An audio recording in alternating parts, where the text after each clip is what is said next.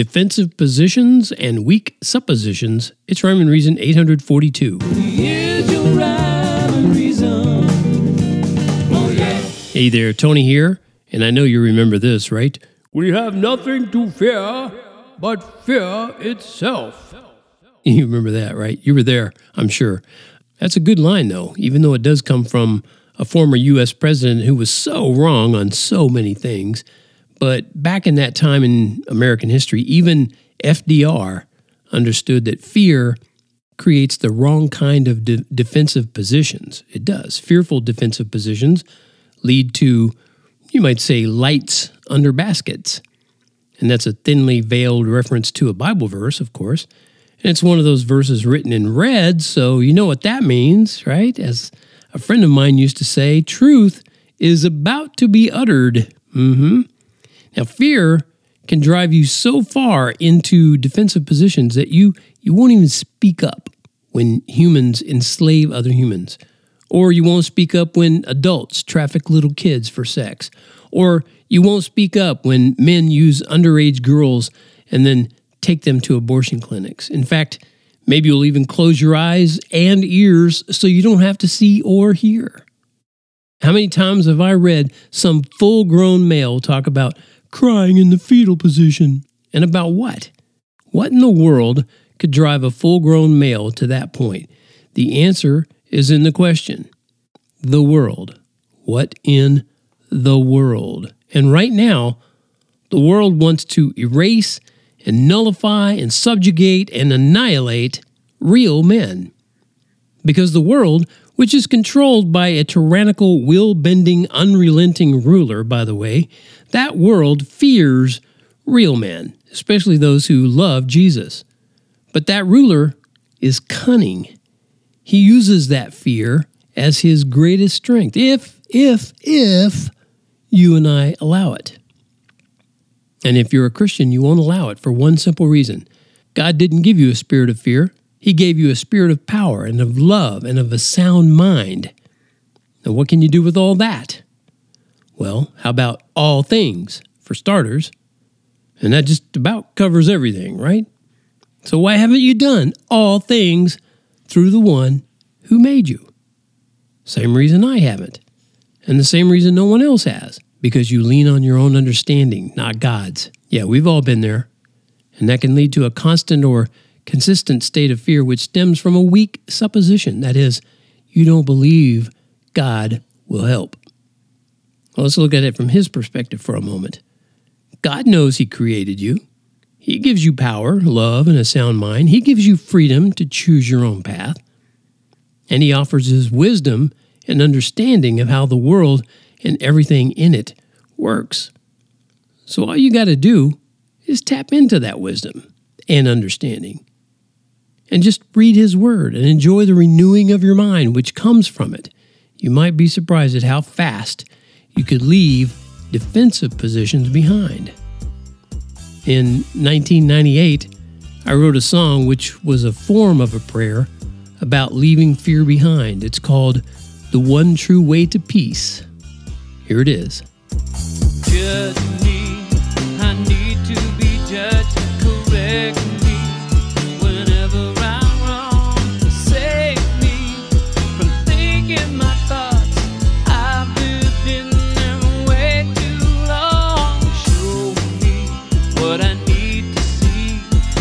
Tell me what I have to hear. Give me a voice of wisdom. Thank you for taking my